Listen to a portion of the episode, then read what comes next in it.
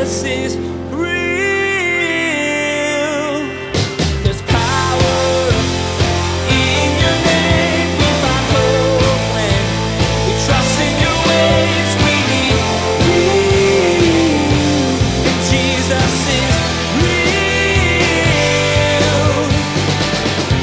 all of us have failed at living a righteous life. That's why the Bible says that all have fallen short of the glory of God. It's not that the Bible is a downer, the Bible is realistic. There's a radical realism. And so when the Bible says that all have sinned and fallen short of the glory of God, it's not saying that all of us are as bad as we could be, right? Hopefully, nobody here is as bad as you could be. What it's actually saying is that none of us are as good as we should be. If you had a bowl of fresh fruit and a bowl of rotten fruit sitting on your counter, which would you throw away? The answer's obvious, but it's not so obvious when it comes to people because we tend to value the wrong things. Today, Pastor Daniel will teach you about the contrast between wickedness and righteousness. Well, we know righteousness is the way, we've all failed at it. Today, we'll find out how to get there.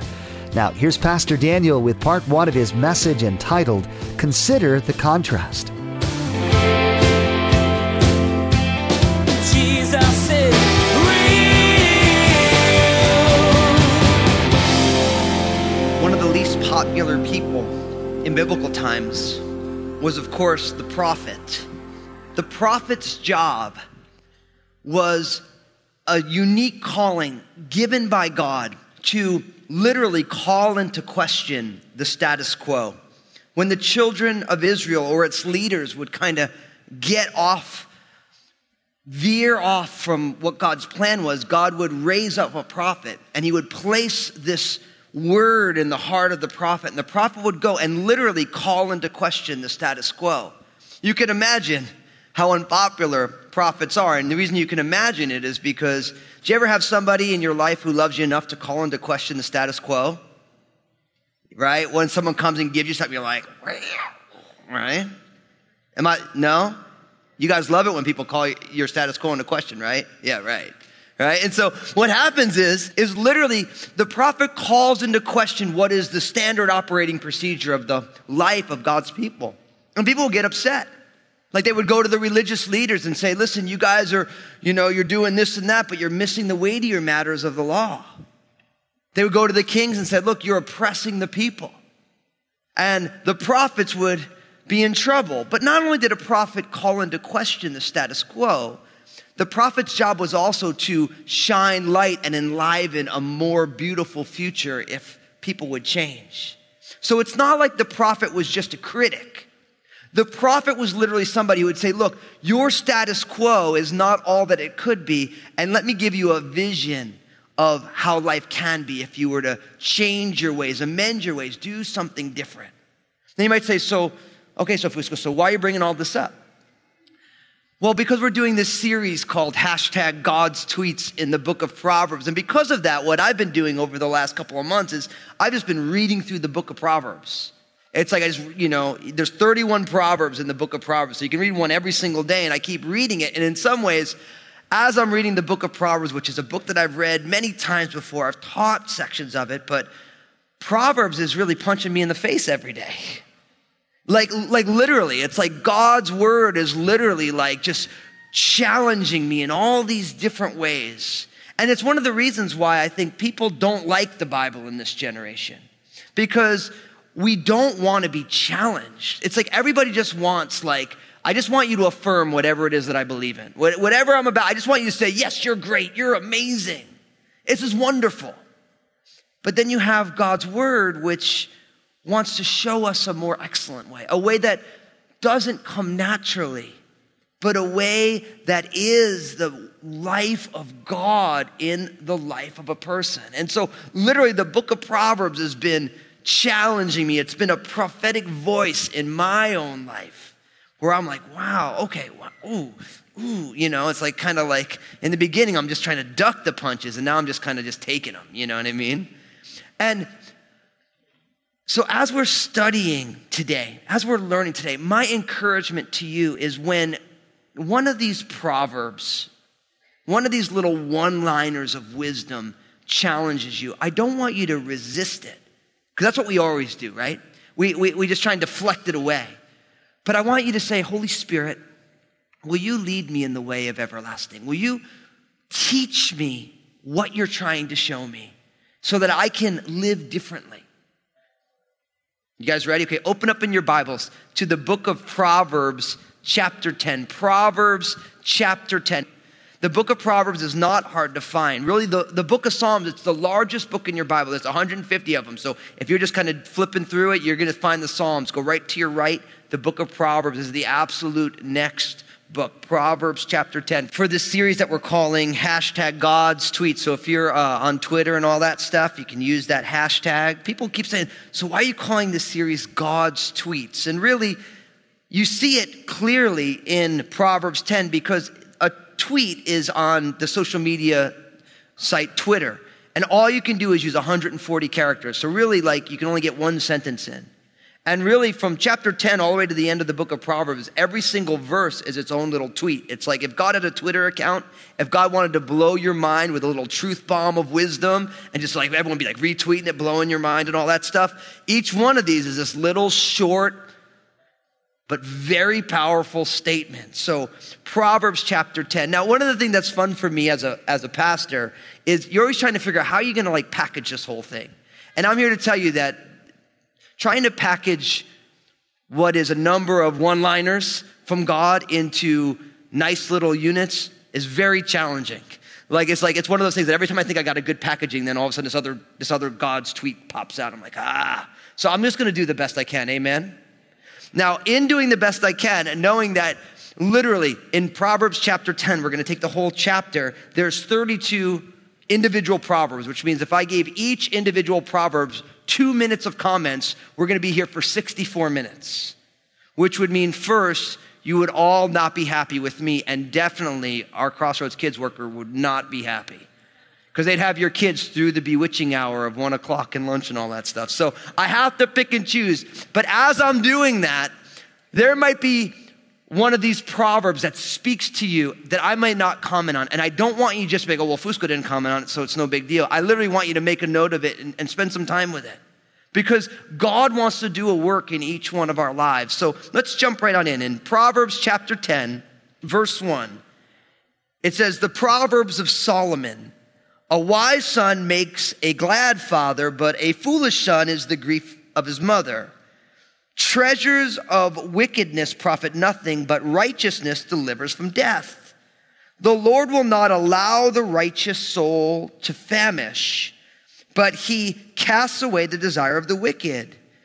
He who has a slack hand becomes poor, and the hand of the diligent makes rich.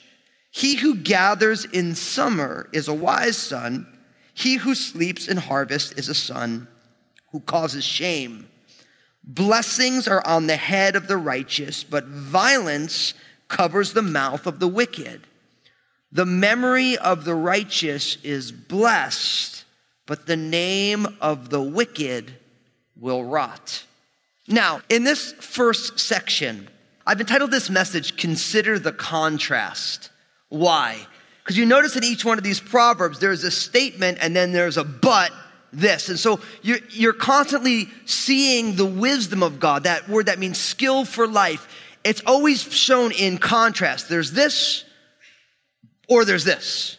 So we're, we're literally learning about this by looking at two different sides of a coin so that each and one of us would say, okay, this is the way that I'm going to do this. This is the decision I'm going to make. And so even in verse 1, look at what it says. It's a it's a proverb of Solomon. It says, "A wise son makes a glad father, but a foolish son is grief to his mother." So we have these contrasts between the wise and the foolish. The wise son is a blessing and the foolish is grief. Now, again, because it's designed to be a contrast, it doesn't mean that if you have a wise son it's not a blessing to his mom. And if you have a foolish son, it's not a grief to his dad. That's not the point. It's, it's using this idea of these contrasts. And what it is, is you have the way of wisdom, which is a way that brings rejoicing, or you have this way of foolishness or wickedness that brings grief. And many a parent will tell you that that verse is as true as true is.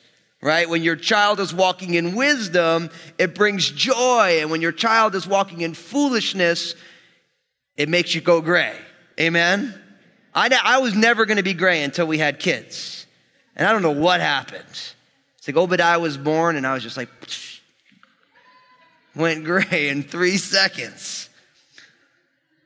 So, the contrast that we're considering is the way of wisdom versus the way of wickedness or foolishness. Now, in the verses I just read, to give you kind of an overarching principle, what we learn is that we need to be both righteous and diligent. We need to be righteous and diligent. So we have these two different categories that you and I should be righteous and diligent. Now, where do I get this from? Look at verse 2. Treasures of wickedness profit nothing, but righteousness delivers from death. The Lord will not allow the righteous soul to famish, but he casts away the desire of the wicked. So you notice we have this idea that the treasures of wickedness doesn't profit. So this means is that simply speaking, righteousness has far greater value than wealth that is attained through wickedness. Righteousness is way more valuable than wealth that is attained through shady measures.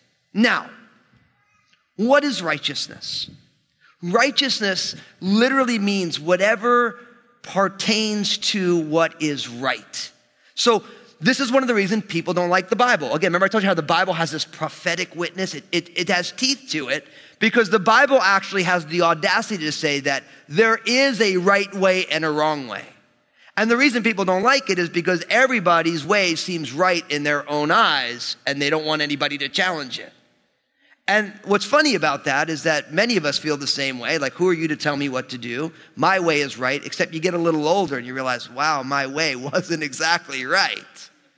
Anybody here can look back on your life and say, man, what I didn't know. Go ahead, raise your hands. Yeah, see, a lot of people are like, yeah, I don't really want to raise my hand, you know? Like, but that's how it goes, right? It's like you think you got it right, and then you get a little bit older with a little more information, or something happens. You're like, wow, I didn't even realize. So the Bible has the authority to be able to say, listen, there is a way that's right. And, and the way that is right is the way of righteousness. Now, you know what the problem is with the way that's right? All of us have failed at living a righteous life. That's why the Bible says that all have fallen short of the glory of God. It's not that the Bible is a downer. The Bible is realistic. There's a radical realism. And so when the Bible says that all have sinned and fallen short of the glory of God, it's not saying that all of us are as bad as we could be, right? Hopefully, nobody here is as bad as you could be. What it's actually saying is that none of us are as good as we should be.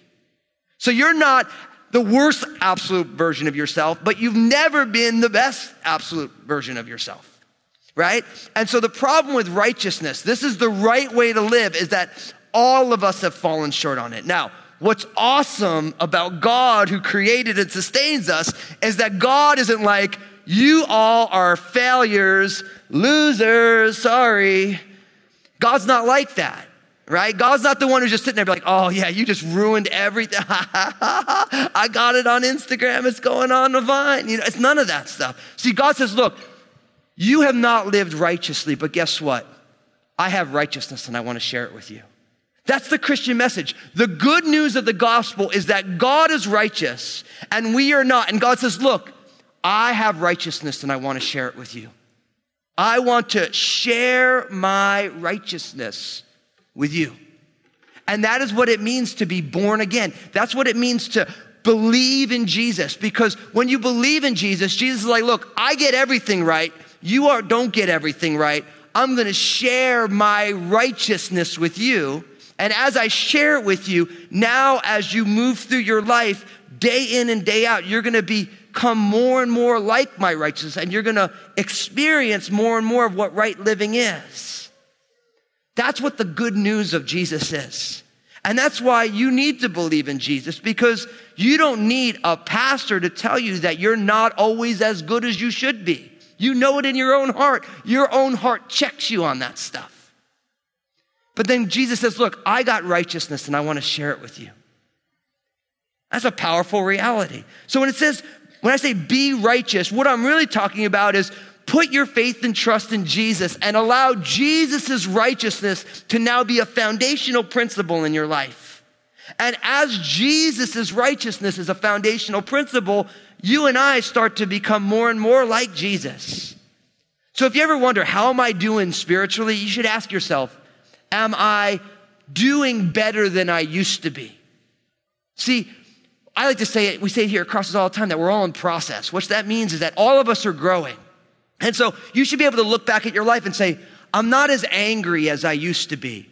I'm not as critical as I used to be. I don't do those things that were destructive that I used to do. And my mouth is not as dirty potty as it is today. Because you, you know, it's like some potty mouth, right? Like God doesn't want, think about the visual potty mouth. Doesn't fit, right? Nasty. We'll talk about that a little bit in a minute. So, so the idea is that we're all should be growing. And the only person who's not growing is God because God can't change. God is perfectly God all the time. All the rest of us are in process. And so be righteous. And righteousness is more valuable than treasures of wickedness that profit nothing. Now, I need to make the point because it's right there. If you, in your business dealings, are seeking to profit on what the Bible would call wickedness. Now, again, our culture likes to minimize things that are bad. So we would say, you know, it's kind of, you know, maybe it's good, maybe it's not good. I call it shady when someone's being shady, right? Because it's not in the light, it's in the shade, right? If you're trying to profit, make money through shady business dealings, stop it. Because literally, it says here that you may make money, it profits you nothing. And people learn that over time. People who do shady business dealings, it ends up coming out, and then you end up doing time. I mean, Bernie Madoff, right? His whole Ponzi, that guy made more money than probably this entire congregation combined, and now he's sitting in jail because he's being shady. But when our heart loves materialism, then our will will choose materialism, and our brains will find a way to justify shady business dealings. But we learn here that righteousness is of more value. Not only that, notice verse 3 the Lord will not allow the righteous soul to famish. Now, you think about when someone is famished. I mean, you all know what it's like eat breakfast at 8 o'clock and by 9 10, right? You're famished, right? You're just finding your way to the break room. You're like, where are those donuts? Oh, wait, no, you guys never do that, right? The idea of being famished is when you're, I'm starving. It always reminds me, remember Esau? Esau and Jacob were, were, were, brothers, and Esau was out hunting and he came on back and he was so hungry that he sold his birthright for a bowl of red lentils, bowl of porridge. I love this because when some, when Jesus shares his righteousness with a person, it says that the Lord will not allow the righteous soul to famish. He's saying, listen, when a person hungers and thirsts for righteousness, as Jesus said, that person will be satisfied and be filled. And if you're here today and you've never put your faith and trust in Jesus, you understand your soul being famished because you could feel it. And no matter what you do, no matter how many things you involve yourself in, maybe you get like a quick little moment where you're like, oh, that was kind of fun. But ultimately, you know that you're still hungering and thirsting for fulfillment. Because look what it says. The Lord will not allow the righteous soul to famish, but he casts away the desire of the wicked. What that means is that if you try and satisfy your soul with wickedness, rebellion against God, the problem is, is you will never actually attain the thing that you desire. Why? Because the flesh is never satisfied. I, I have a, a, family member who had a history of drug addiction. I'll never forget. I was a young man. We were talking about uh, drugs and all these things. And he said, Listen, he said, I ruined my life and my family trying to always get back to the way it felt the very first time. Because what happens with rebellion against God is it's pleasurable for a moment, but it's an unattainable. You're the perpetual horse with the carrot in front of you that you can't actually get the thing that you want. And that's how we know if we are building our lives on rebellion because we are never actually able to grab hold of what we want because God loves you too much to let that desire be fully satiated because you were created for more than that. And that's why it says that the desire, he casts away the desire of the wicked. The desire is never able to be quenched. That thirst of rebellion against God, the flesh will never be satisfied.